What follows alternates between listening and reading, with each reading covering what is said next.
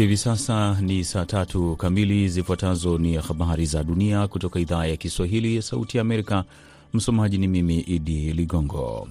Kufuatia milipuko katika hala la kijeshi katika eneo linaloshikiliwa na Rusia la peninsula ya Crimea, rais wa Ukraini Volodymyr Zelenski amewaambia watu wa hapo na maeneo mengine ya kusini mwa Ukraine kuwa waangalifu na kuepuka maeneo ambapo vikosi vya Rusia vinahifadhi risasi.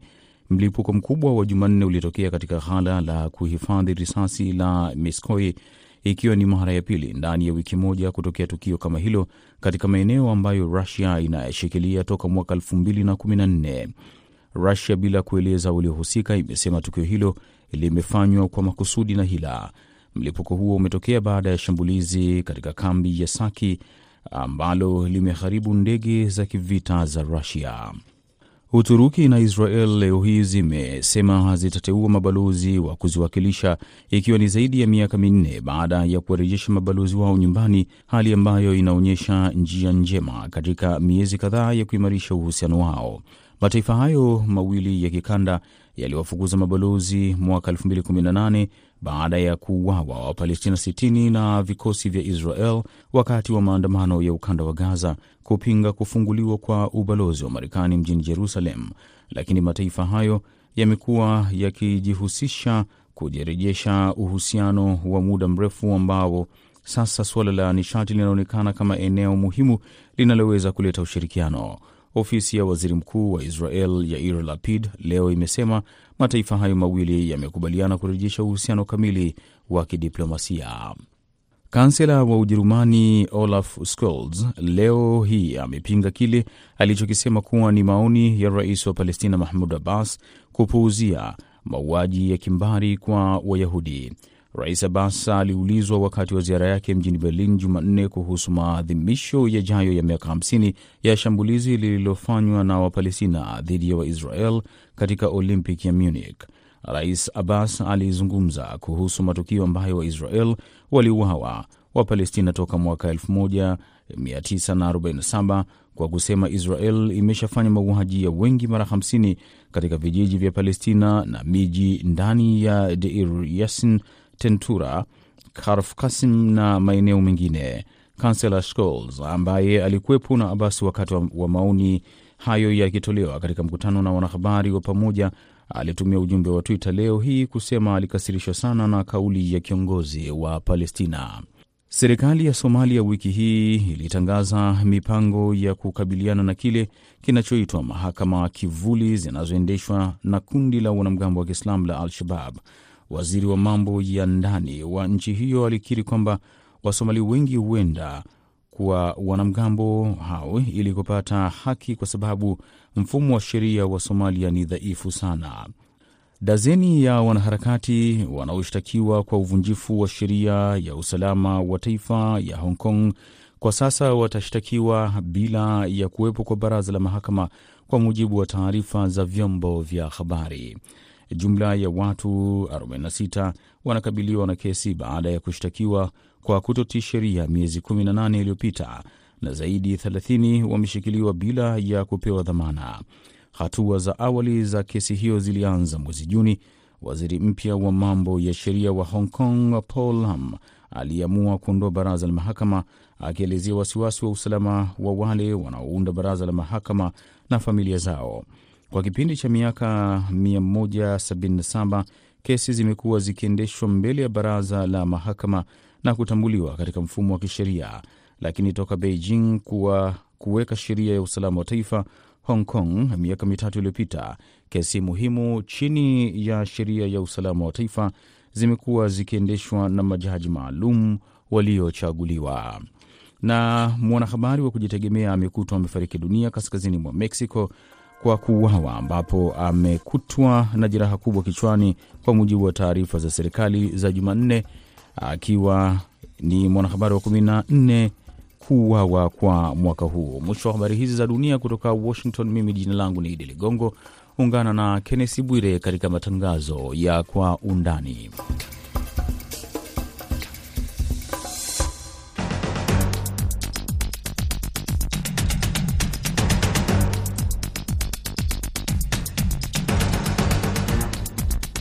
Kwa undani kutoka Sauti Amerika, VOA. Sehemu ya kwanza tunaangazia siasa za Marekani, aliyekuwa Rais Donald Trump akionyesha ubabe wa kisiasa ndani ya chama cha Republican katika uchaguzi wa mchujo wa chama hicho kuelekea uchaguzi wa katikati ya muhula baadaye mwaka huu. Sehemu ya pili tunaangazia siasa za Kenya, rais mteule Dr. William Ruto akijitayarisha kuingia madarakani huku akiwa amezungukwa na changamoto za kisiasa kutoka kwa upinzani na uongozi wa bunge. Mimi ni Kenneth Bwire nikiwa hapa Washington DC.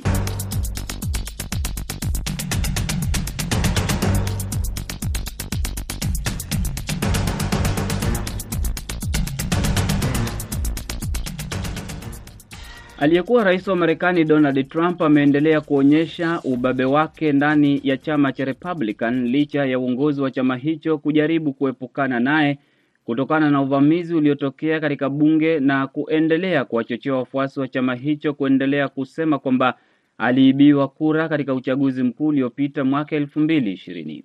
Kati ya wagombea wa tiketi ya chama cha Republican 195 aliyewaidhinisha Trump katika uchaguzi wa mchujo 179 wameshinda kufikia sasa.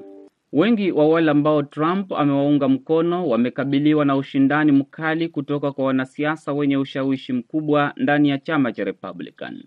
Kuna wasiwasi ndani ya chama cha Republican kwamba huenda Trump akapata tiketi ya chama hicho na kugombea urais mwaka elfu mbili ishirini na nne. Profesa Fulbert Namwamba ni mhadhiri katika chuo kikuu cha Salisbury, Maryland. Ni mchambuzi wa siasa. Profesa, Trump kuwaidhinisha wagombea 195 kati yao 179 kushinda tiketi ya chama cha Republican katika uchaguzi wa mchujo. Inatoa ujumbe gani kwa Wamarekani, wafuasi wa chama cha Republican, wapiga kura kote nchini na ndani ya chama cha Democrat? Inaonyesha ya kuwa kufikia wakati huu Donald Trump ndiye bado ana ushawishi mkubwa kwenye chama cha Republican, na wale waliofikiria kuwa baada ya muda yeye atatokomea kuzikojulikana kuwa yeye angali yupo, angali ameshikilia hatamu za uongozi wa Republican Party, na wale waliokuwa wapinzani wake, vile alivyosema atawachuja, amechuja wengi wao. Tumewaona uh, waliokuwa magavana wale ambao Trump amewapendelea katika majimbo kama Wisconsin wameonekana kuwashinda wale ambao chama chenyewe cha Republican kingependelea kwamba wao ndio wangepata tiketi. Nini kinafanya Trump anakuwa na sauti zaidi ya miundo msingi yenyewe ya Republican? Ni kusema miundo mbinu yenyewe ya asili na vigogo wa zamani, muda wao umepita. Chama ni Trump na Trump ndiyo chama cha Republican, na hizo hisia zote na sera zote za Republican uh, ambazo zasemekana uh, hizo ziko kando, na ukusema kweli, sasa atakaye ushindi au uh, atakaye asichujwe ni lazima afuate nyayo za Donald Trump na akubaliane naye, na akipinga atachujwa na atatolewa nje na wale wanaosema chama hiki chama kile, kusema kweli, hakuna chama cha Republican. Chama cha Republican ni Donald Trump. Tuangalie kwa mfano Connecticut, hapa ndipo wale ambao walionekana kuendeleza uh, sera ya Trump, maoni ya Trump kwamba Trump aliibiwa kura, ndio wanaonekana kushinda. Wafanyabiashara ambao Trump amependelea kama Tim Michaels, walioshinda wengine kama Rebecca Clifford, Leora Levy ambaye vilevile vile alionekana kumuunga sana Trump na hoja yake kwamba aliibiwa uchaguzi wa mwaka elfu mbili ishirini. Kutojulikana mahala ametoka, alikuja na akapata ufuasi mkubwa alipoidhinishwa tu hivi na Trump na kamshinda wa Republican ambayo chama kingependelea. Sera gani ambazo chama kimeshindwa kuweka zinazoonekana kwamba sera zake Trump ama anayosema Trump ndio watu wanataka kusikia. Chama cha Republican siku hizi au wafuasi wa Republican siku hizi wanafuata hisia, hawafuati sera.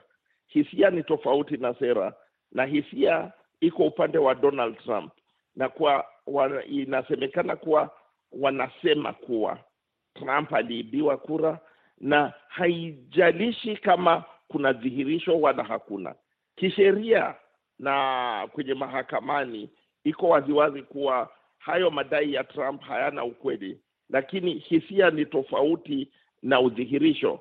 Kwa hivyo wafuasi wa Trump hawa hawataki kujua udhihirisho na wanataka kufuata hisia, na yeyote atakayekuja aseme kuwa Trump amesema ukweli ndiye watamkubali. Amefagia Arizona. Arizona walikuwa ni vigogo wa chama cha Republican, walikuwa na usemi hapa kuzungumza na walikuwa wanasikika zaidi. Chama cha Republican kimekuwa kikionekana kujijenga upya kwa matarajio kwamba tunajijenga, kusafisha picha yetu, kutengeneza jina letu na kuepukana na kufunguliwa mashtaka ya hapa na pale. Hili linaonekana tena ni pigo lingine ambalo hawataweza, na huenda chama kikaona tena Trump ndiye wa kusema. Chama cha Republican hakijalishi hiki chochote, kimekuwa ni chama kipya, na hiki chama kwa Kiingereza wanasema personality cult.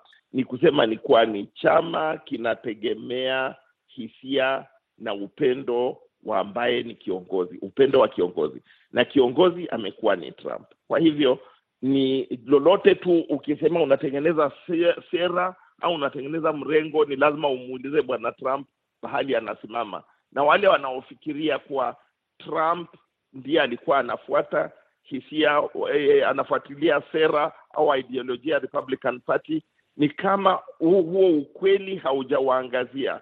Kuna mwangazio mpya, uongozi mpya kwa Republican, na haufuati mrengo, haufuati ideolojia, unafuata Trump na wale ambao wanakataa ukweli sasa unayumkinika katika hizi kura za mchujo.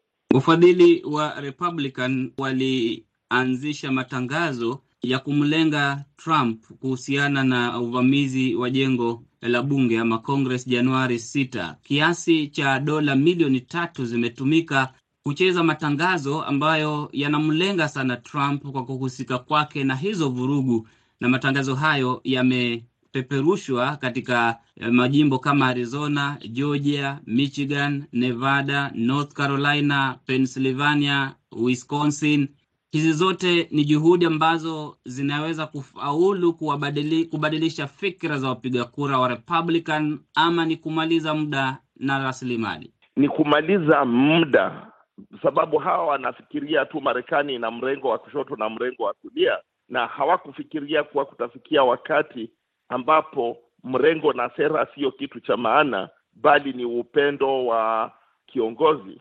Ni mrengo wa kulia, ni mrengo wa kulia kabisa, na hakuna mrengo wa katikati. Wakati wa mrengo wa katikati kwenye chama cha Republican, wakati huo umepita, na hao walio ndani wanaojaribu kufanya vile, ni heri vile wanasema, afadhali yawezekana pengine waanzishe chama cha tatu Marekani chenye nguvu, au kama wakishindwa kutengeneza chama cha tatu waende wajiunge na Democrat, lakini siku zao ndani ya chama cha, cha Republican, ikiwa bado Trump ako na ana nguvu, wanafagiliwa wote, na hizo sera zinawekwa pale, kampeni zinawekwa pale, lakini ukiangalia kura za mchujo ni kwa wale wapendao Republic, wanaojiita wapendao Republican Party, sasa wamekuwa ni wapendao Trump na watawafagia wale wengine ambao wasiokubaliana na Trump.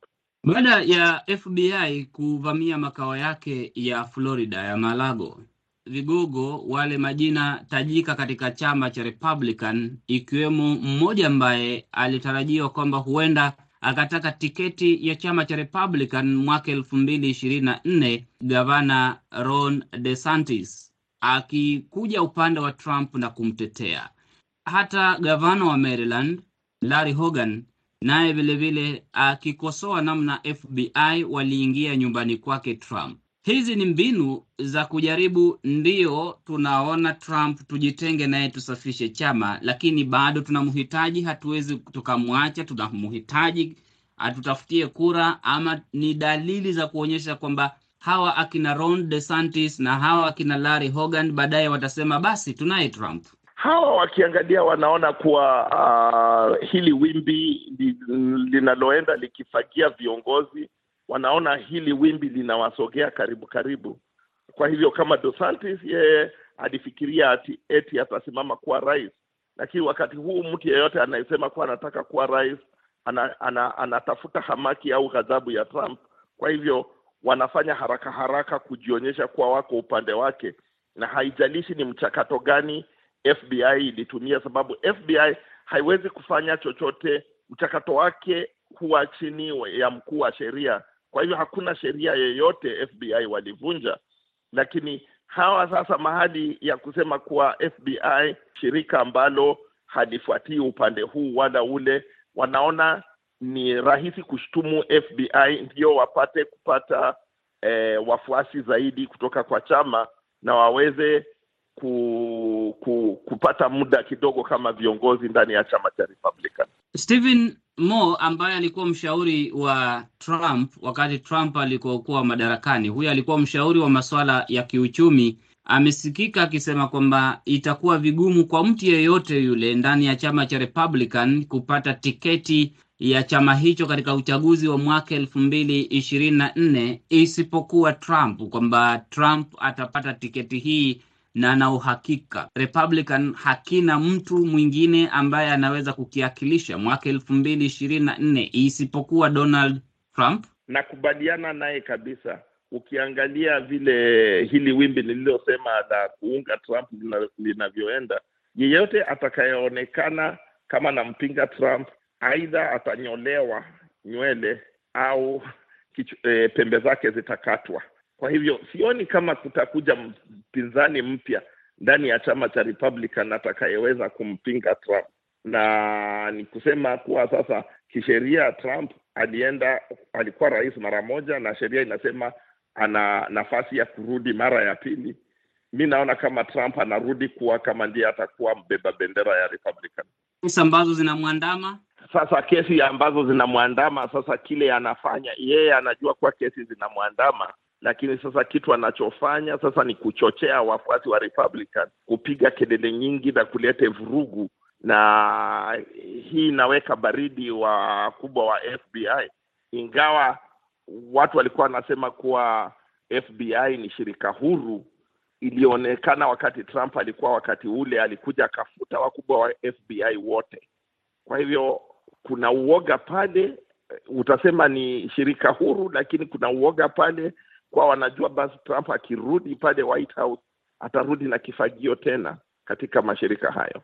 Kesi yoyote inaweza funguliwa dhidi ya Trump ikazima hili analotaka kulifanya. Kimafikra ndio, kimafikra uki, u, kama ni kwa fikra na kufuata sheria na kufuata ilivyoandikwa, ndivyo kesi inaweza kupelekwa dhidi ya Trump, na Trump hata anaweza kufungwa, na Trump hata anaweza uh, akafungiwa kusimama kura. Lakini Marekani kuna kitu kinaitwa realpolitik. Nikisema realpolitik ni kuwa uamuzi ni kuwa ukiwa wao umekuwa ni rais uliyekuwa madarakani, na kama unarudi madarakani, watafanya polepole. Ni kama kokote duniani, kuna sheria ya matajiri na watu wakubwa na watu wenye nguvu, na kuna sheria ya wanyonge. Ni Profesa Fulbert Namwamba. Nakamilisha sehemu ya kwanza ya Kwa Undani. Hii ni Sauti ya Amerika, VOA.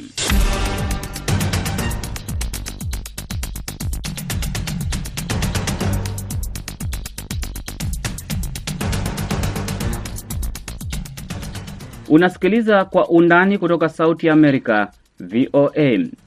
Tuelekee katika siasa za Kenya ambapo rais mteule William Ruto amekutana na viongozi wa chama chake cha UDA na muungano wa Kenya Kwanza pamoja na baadhi ya wagombea huru walioshinda katika uchaguzi mkuu uliokamilika pamoja na viongozi wa dini nchini Kenya katika hatua ya kuanza kupanga serikali yake na kuonyesha mwelekeo atakaotumia. Huku hayo yakijiri, wapinzani wake katika muungano wa Azimio nao pia waliandaa mkutano kati ya viongozi wakuu na walioshinda katika uchaguzi huo, ajenda kuu ikiwa kuangazia mustakabali na hatua watakazochukua baada ya kupinga matokeo ya uchaguzi. Collins Liberta Dede akishirikiana na Amina Chombo wameangazia mikutano hiyo na kuandaa ripoti ifuatayo. Naam, Kenneth Bwire, kama ulivyogusia, ni kweli hivi leo rais mteule William Ruto amekutana na viongozi ambao walipata ushindi katika uchaguzi uliokamilika. Viongozi hawa ni kutoka kwa mrengo wa Kenya Kwanza, na katika mkutano huo rais mteule ameangazia masuala mengi angependa yafanyike utawala wake unapoanza. Cha kwanza alichosisitiza ni kwamba angependelea kuiona taifa la Kenya limerejelea hali ya kawaida, watu kufungua biashara na kurejelea kazi zao za kawaida.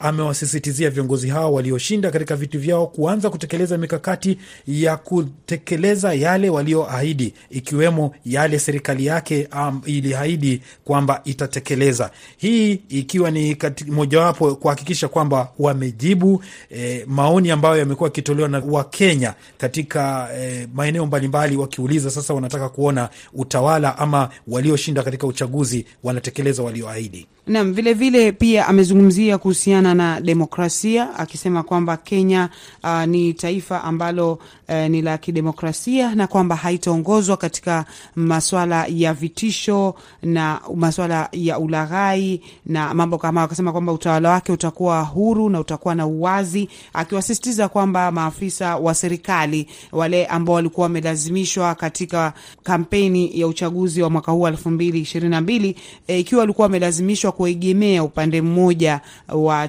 vyama vya kisiasa, basi kwa sasa warudi na wajue kwamba wao ni wafanyikazi wa serikali na watekeleze majukumu yao kwa Wakenya wote eh, bila kujali pande zote. Itakumbukwa kwamba wakati wa kampeni uh, rais mteule William Ruto alilalamika na kusema kwamba machief wametumika, maafisa wa utawala wametumika sana uh, katika kuhakikisha kwamba wanampigia debe mpinzani wake eh, Raila Odinga katika uchaguzi huo, na sasa kwamba anasema kwamba yeye binafsi kama rais mteule hatadhalilisha afisa yoyote wa serikali yule ambaye wakati ule alikuwa hamuungi mkono, lakini kwa sasa wote anawaangalia kama wafanyikazi wa umma, na kwamba lile ambalo lipo kwa mbele sasa hivi ni kuhakikisha kwamba wanatoa huduma aa, kwa kila mmoja. Vilevile vile anasema kwamba kulikuwa na baadhi ya maeneo ambayo mtu angenyimwa ruhusa labda ya kuzungumza na simu, kupokea simu zake kwa sababu ya vitisho. Anasema kwamba hakuna mtu yoyote atakayepokea vitisho, kila mmoja atumie simu yake aa, wakati wote mahali popote anapotaka kutumia huku akiwahakikishia watumishi wa umma kwamba ajira zao hazitafutiliwa mbali licha ya kwamba walikuwa wanampinga. William Ruto amesisitiza kwamba uh, wanakusudia wakati vikao vya bunge vitakapoanza kwamba kwa ushauri wa maspika wataleta e, mapendekezo ya kubadilisha sheria za bunge ambayo itaruhusu mawaziri kuhudhuria vikao vya bunge na kujibu maswali kutoka kwa wabunge badala ya sheria inayofanya kazi kwa sasa inayowataka mawaziri hao kuhudhuria vikao vya kamati za bunge. Sasa mawaziri watahitajika kufika katika mabunge kuulizwa maswali na kujibu. Nakumbuka vikao vya bunge, bunge mabunge yote mawili, seneti na bunge la kitaifa, huonyeshwa moja kwa moja katika vyombo vya habari nchini Kenya. Vilevile vile pia katika kikao cha leo kama ulivyotangulia, walikuwa wanakutana na hawa waliochaguliwa katika upande wa mrengo wa Kenya Kwanza, na tukiangalia takwimu ambazo ziliweza kuchapishwa na gazeti la Business Daily uh, lilizungumzia kwamba katika upande wa Kenya Kwanza ambao unaongozwa na rais mteule William Ruto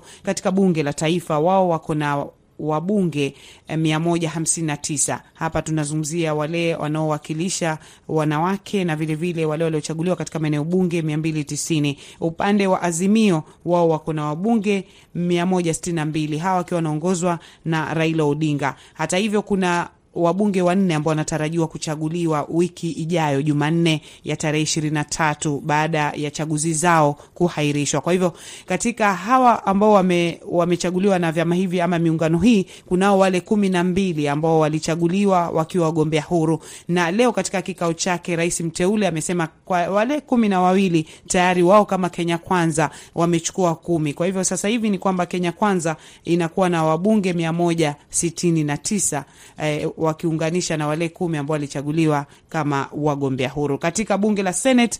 Uh, vilevile Kenya Kwanza iko na maseneta wengi kwa sababu wao wako na maseneta ishirini na wanne dhidi ya ishirini na tatu ambao wamechaguliwa kupitia mrengo wa Azimio.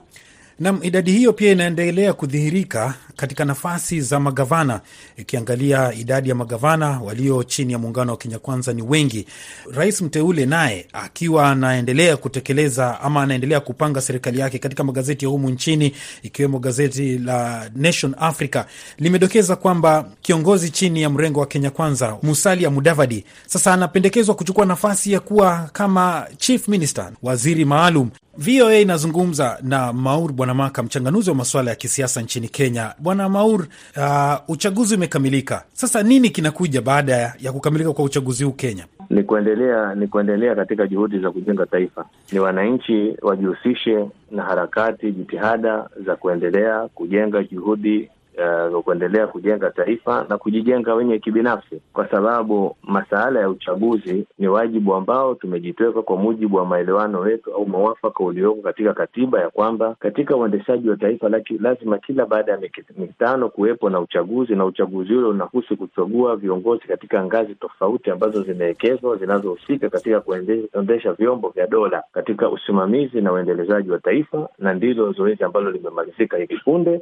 unless kama kutakuwepo na mabadiliko aina yoyote yale yanaweza kusababishwa na hali ambapo hususan labda za kisheria za kimahakama, lakini kama ilivyo na kama mambo yalivyojiri, wale ambao wamechaguliwa, iliyobaki sasa ni waweze kuapishwa na kuchukua hatamu zao za uongozi za kuelekeza nchi hii kwa mujibu wa ahadi na sera na maadili ambazo kwamba wamefanikiwa kuwa wauzie wananchi. Wakati Wakenya wanasubiri kuapishwa kwa viongozi, tayari tunaona kwamba rais mteule William Ruto ameanza kazi. Bila shaka ni lazima aanze kazi, kwa sababu anakuambia msafiri na aliyoko bandarini. Sasa madamu yeye asha asha ashakuwa gazetted, ameidhinishwa kupitia gazeti la kitaifa kwamba yeye ndiyo rais mteule, kilichobakia sasa ni aweze kuidhinishwa tena kwa gazeti la taifa kwa kukubalika kwamba yeye ndio rais aliyeapishwa. Kwa hivyo hakuna budi, ni lazima ataanza kujenga, ni lazima ataanza kuwa na uzoefu wa kujihusisha na kujishughulisha na serikali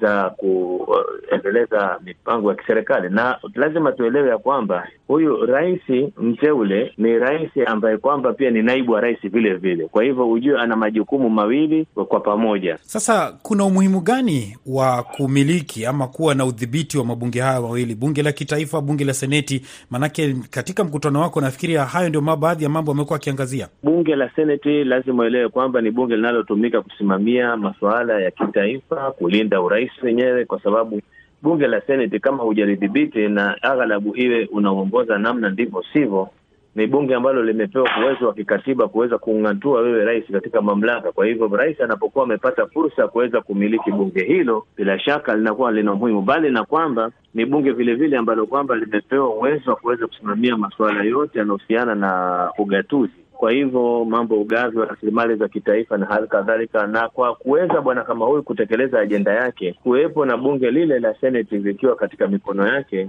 na huenda itasaidia sana katika kushindikiza ile ajenda iliyopo, na kuweko na pia na ushawishi mkubwa ama kumiliki bunge la taifa pia nayo vile vile inampatia rais mteule ama rais atakapokuwa ameadhinishwa kuweza kuwa na wepesi wa kuendeza wa kuendesha shughuli za kiserikali. Kwa hivyo atakapokuwepo na uwezo mkubwa au ushawishi au umiliki kwa idadi ya wale ambao ako nao chembelecho kama sahii tunapata habari kwamba hata wale ambao wamechaguliwa kupitia turufu ya e, wagombea huru wengi sasa wanaenda kuigemea upande wake. Inampa uwezo mkubwa wa kuweza kuwa na wepesi wa haraka upesi kushindikiza ajenda ile yake ambayo anaotaka ya kujenga na matumizi vile vile ya kitaifa. Ametoa baadhi ya kama amri kwa idara mbalimbali za serikali. Je, hii itakuwa na uzito ama ni mpaka wakati ataanza hatamu ha... na, na, na, anao ina uzito kwa sababu unajua bwana harusi mtarajiwa ni bwana huyo eh? Kwa hivyo ukiona mtu ambao wamepanga kwamba wanaenda kuoana ni watu ambao washaridhiana. Kwa hivyo na Wakenya washaridhia, wamempa ridhaa ya kwamba kwamba yeye ndio rais. Kwa hivyo baada ya kwamba ni rais mteule, bila shaka ana uwezo wa kuweza kutoa amri. Hatimaye sasa atakapokuwa ameapishwa sasa kiapo rasmi,